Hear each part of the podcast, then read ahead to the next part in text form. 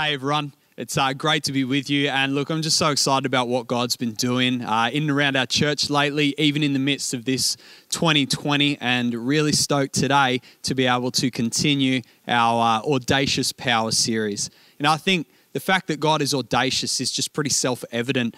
Uh, audacious is to be risky, is to be bold, is to step out. And uh, well, if you need any evidence of that, well, just look at us. Like, just look at you and me. It doesn't take a genius to realize that I'm a risk.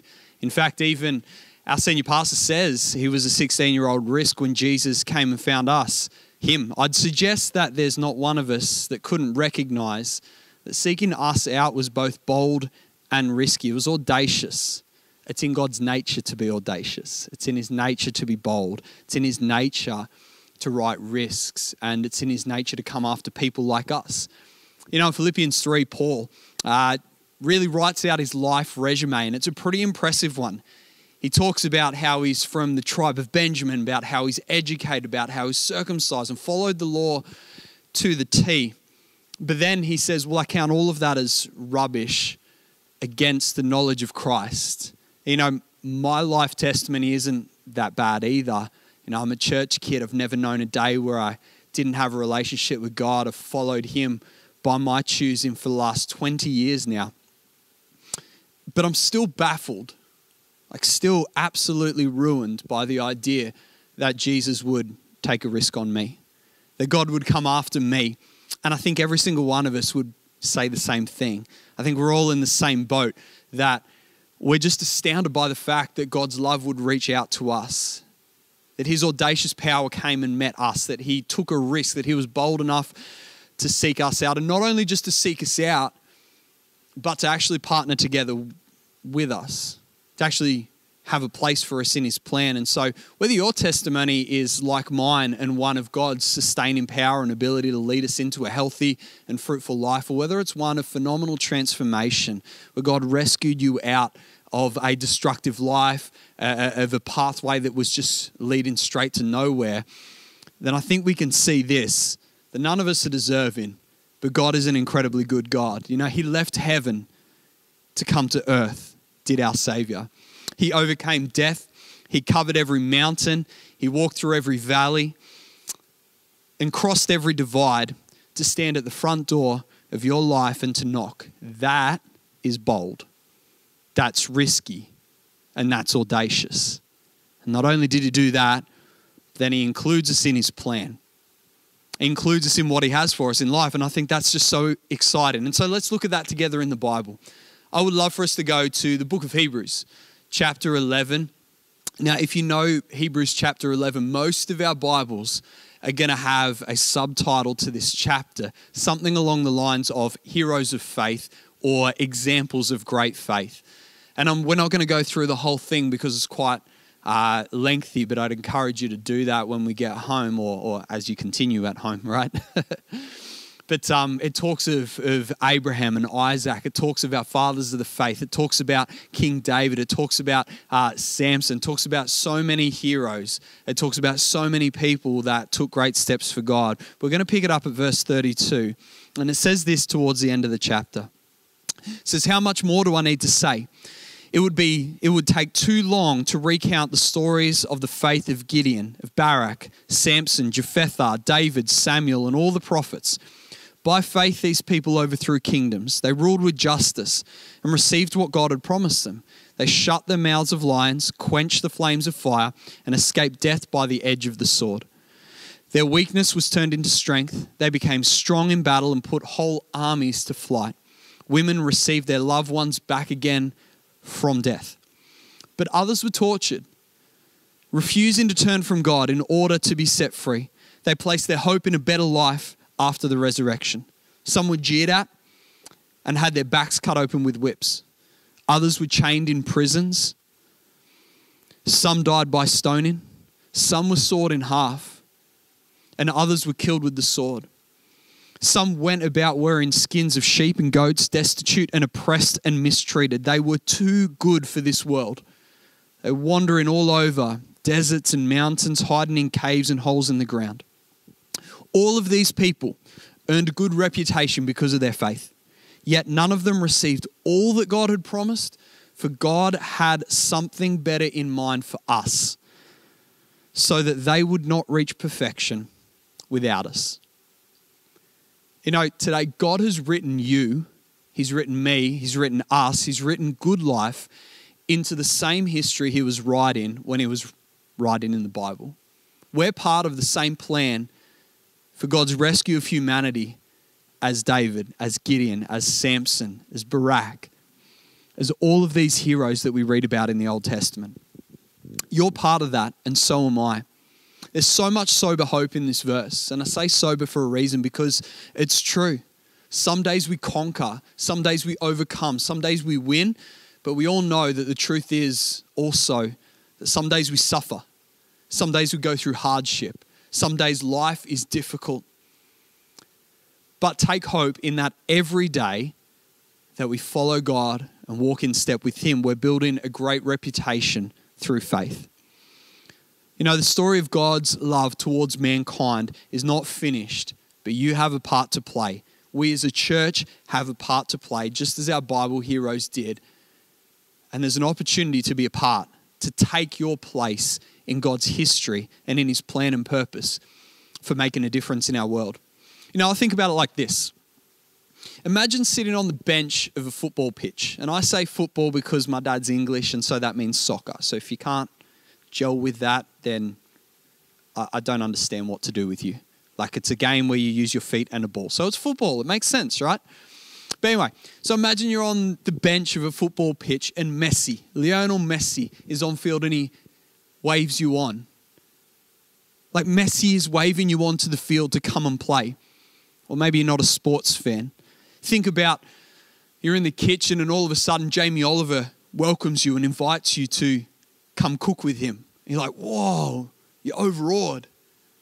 You're like, wow, it's me cook with you? Seriously? Or that you stand inside of stage and Adele's out there just crushing it. And she waves you on. And she says, Come on. And she calls you onto stage, and yet you refuse. I know I'd probably refuse that because I'm not a good singer, but Imagine that. Imagine one of these inviting you to be a part of something great, of something incredible, but yet we refuse. And now, even though some may claim, Messi is not God. I'm sorry, but he's not. But God's signaling to you today to join him on the pitch, to join him in his plan for us, for our city, and for the rescue and for the redemption of our world. He's waving us onto the field. He's signaling us to come and take our place, to come and take our place, to, to lift up our responsibility, to step into His plan and His purpose for our life. And we're refusing. Some days we sit on the bench. Some people have never stepped onto the field. Some of us have played consistently for a lot of years now, but the truth is is that often we bounce in this scenario of in and out. Some days we're active and we're on the field, and other days we take a place on the bench. And, and there's many reasons why we do this. There's many things that come into play. But I'd just love to touch on two uh, today as to why we refuse and why we sit on the bench some days. And the first one is this. The first one is that well, we, if we step onto the field, we don't know what's going to happen if we truly engage in all that God has for us and we start living the life that He would lead us into, well, we don't, we don't always know how that's going to look and what's going to happen. And the second is that we are very aware. I am very aware of the fact that I don't have the ability, I don't have the strength, and I don't have the power to be who I believe God's called me to be on my own. Now, just as I could not hold a candle to the ability of Lionel Messi or Jamie Oliver or Adele in any of their fields of expertise. When God waves us onto the field, it can be very overwhelming because, well, who am I? Who are we? But wonderfully, God's aware of both of these things and He addresses them. He gives us surety and He gives us promises that these aren't things that are actually stopping us. So check with me in your Bible in Acts chapter 1. We're going to read from verse 7. 7 and 8. Now, anybody who's hung around me for a while, or if back in the day you were part of the youth ministry that my wife and I led uh, out at Maitland, then you'll understand that I love like the verse right before a really prominent verse because I think that there's so much in that. So if we read together in Acts chapter 1 and verse 7 and 8, it says this It says, And to them he said, So Jesus has been questioned. He's been questioned, What comes next, Jesus? What happens from here? When is XYZ going to happen? And he responds like this He says, And he said to them, It is not for you to know the times or seasons which the Father has put in his own authority, but you shall receive power when the Holy Spirit has come upon you, and you shall be witnesses to me in Jerusalem and in all Judea and Samaria and to the ends of the earth. Many of us know the second half of that, but we forget the first. So let me give you the dot points. If you really missed that, let me give you the dot points. Firstly, we don't know the end from the beginning. Welcome to 2020. It hasn't exactly worked out how any of us thought, right? We don't know the end from the beginning. It's not for us to know the times and seasons that the Father's placed in His own authority. We don't know the start from the end. Secondly, we will receive power, though audacious power, bold power, power to overcome, power to be who God's called us to be, power to live out a life bigger, more incredible, more fulfilling, more fruitful than we could have ever imagined. How do we get that? When the Holy Spirit comes upon us. So we will receive power through the Holy Spirit. And the result of that is that we become witnesses. We become mouthpieces, living, breathing, walking examples of what God can do with a person like me. So, what do we do with that? What do we do when we read and when we understand? We know that I'm not sure what's going to happen if I put my whole life into God's hand. If I step onto the field and start to play my role, I don't know where that's going to end up, and I really am aware. I really am aware that I'm insufficient. But then we read this verse. We read these verses, we look in our Bible, and we see this promise. Well, what do we do? Well, firstly, we grab that promise, we pull it into reality, and we live it out daily. We say things like, okay, Jesus, I don't know where this is going, but I trust you. Okay, God, I can't do this myself, but I'm going to believe that you can empower me. And we start to live it out.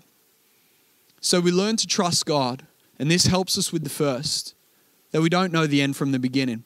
And when we learn to trust God, we do this not because it makes sense, but because we know God more and we know Him better and we know Him deeper. And as we do, He doesn't always tell us exactly what's going to happen. Though sometimes we get little glimmers. What happens though is that we learn to trust His character and His nature. We trust Him, not just that He tells us what to do, we trust Him. And in that, we find peace and we find confidence that though we don't always know the times and seasons, we can always trust our God. Now, this only happens as we get to know Him more, as we get to know Him better, as we get to know Him deeper. It's called personal time together. It's the same as building a relationship with anybody. It has to look like personal time together. This is how we learn to trust God. This is how we know Him better. This is how we know Him deeper. It's not just by attending, it's not just by rocking up, it's about personal time with God. It's about not just finding quiet moments with Him, but it's actually about creating them. Because I know for many of us, finding time means never. So it's about creating time, prioritizing moments with God, finding those quiet chunks, creating those quiet chunks of time where it's just me and God. Now, maybe that looks like going for a walk. Maybe it looks like getting up 10 minutes earlier than your kids. Certainly does for me. Maybe it looks like turning off the distractions, and that distraction could be your phone. My goodness, we know they're a distraction, right? So it's eliminating those things. It's closing the door on those distractions. Maybe it's even closing the door on your bedroom and deciding that for the next five minutes, it's me and God and nothing else. And what happens there? Well, a whole array of things. Maybe you just talk. We call that praying, by the way. Maybe you put on some worship music. Maybe you open up your Bible and read. If you do read, then reading looks like this it looks like read, pause, and think. Just like we did only a few moments ago. with Acts chapter 1, verse 7 and 8. What does that look like? It looks like we don't know the end from the beginning. We'll receive power that is going to come through the Holy Spirit and that it ends up in us being witnesses to Jesus. Like that is just sitting and thinking, what does this actually mean? This is how we learn to know God. This is how we start to understand his heart and his nature, start to trust his character because we look at these promises, we grab them, we pull them into our reality, and we start to live them out.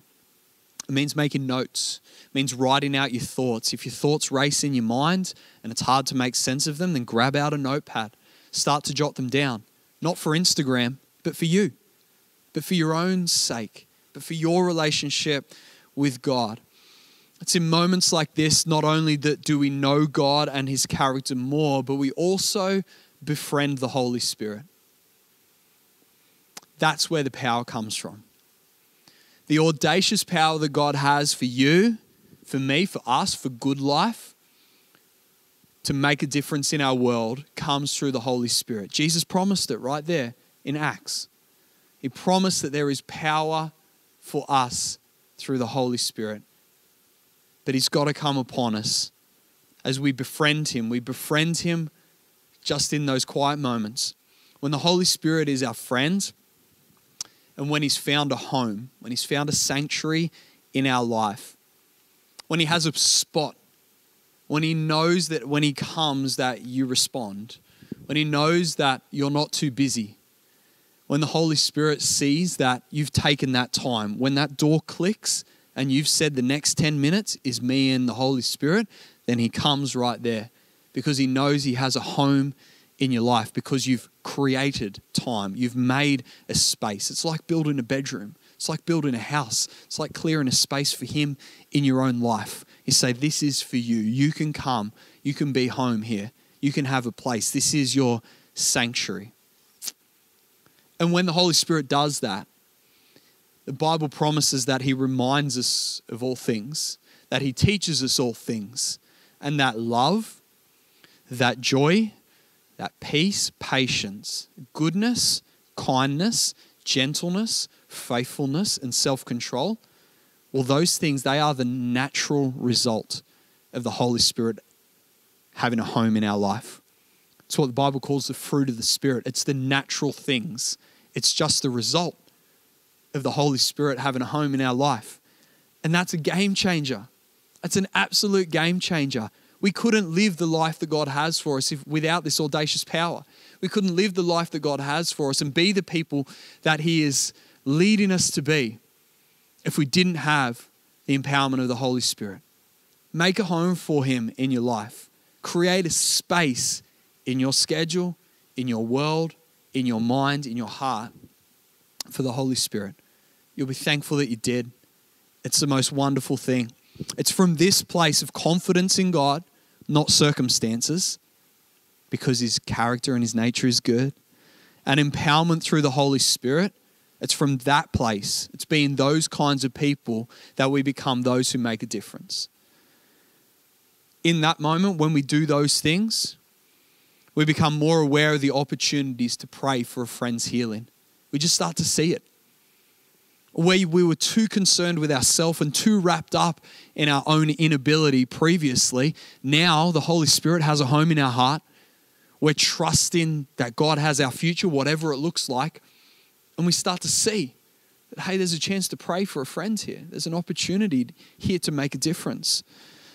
It's from that place that we have the boldness to share our reason for hope with a family member. That reason, the gospel, the good news that Jesus came and gave his life for one and all.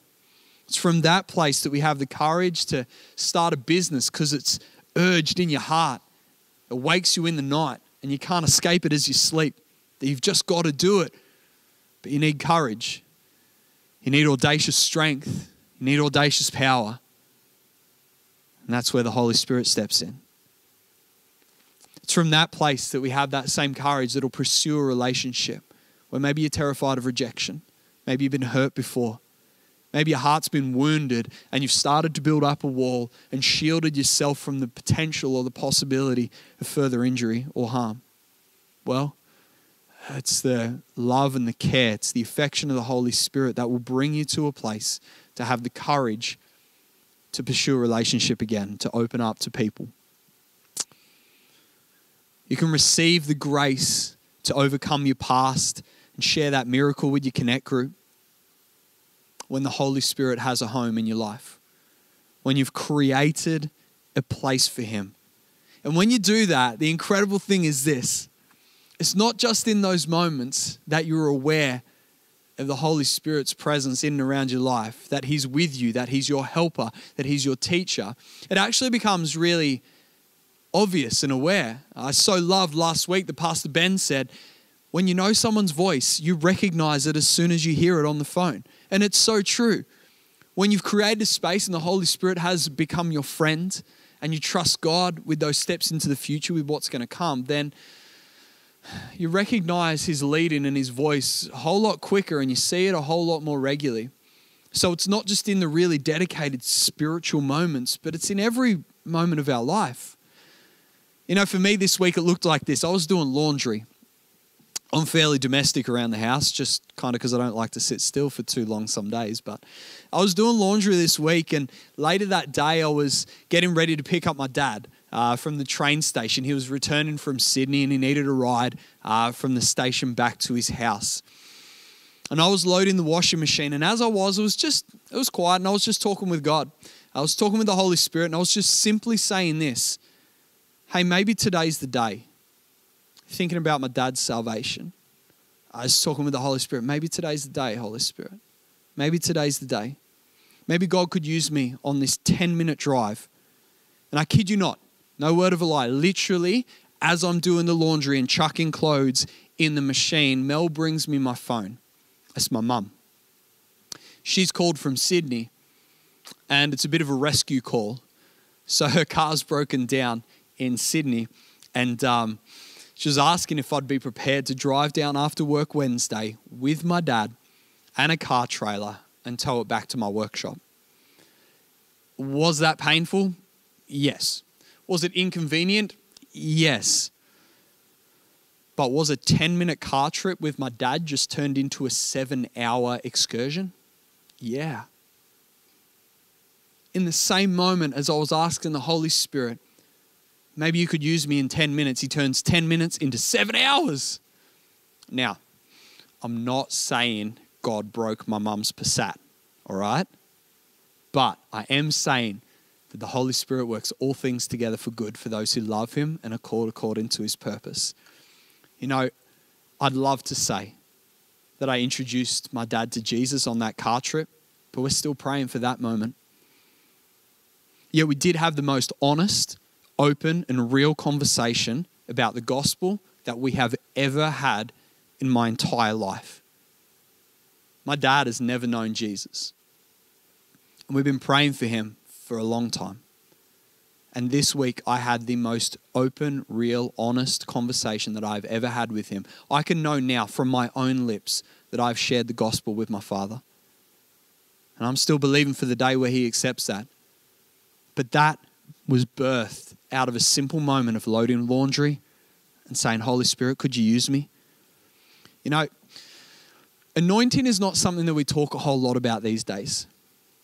It's kind of one of those words that, that doesn't make a whole lot of sense without a bit of explanation. And so we've seemed to sort of sub it out of our vocabulary, but it's simply this it's simply God's empowerment of our efforts to use the gifts that He's given to love both Him and others. I'll say it again.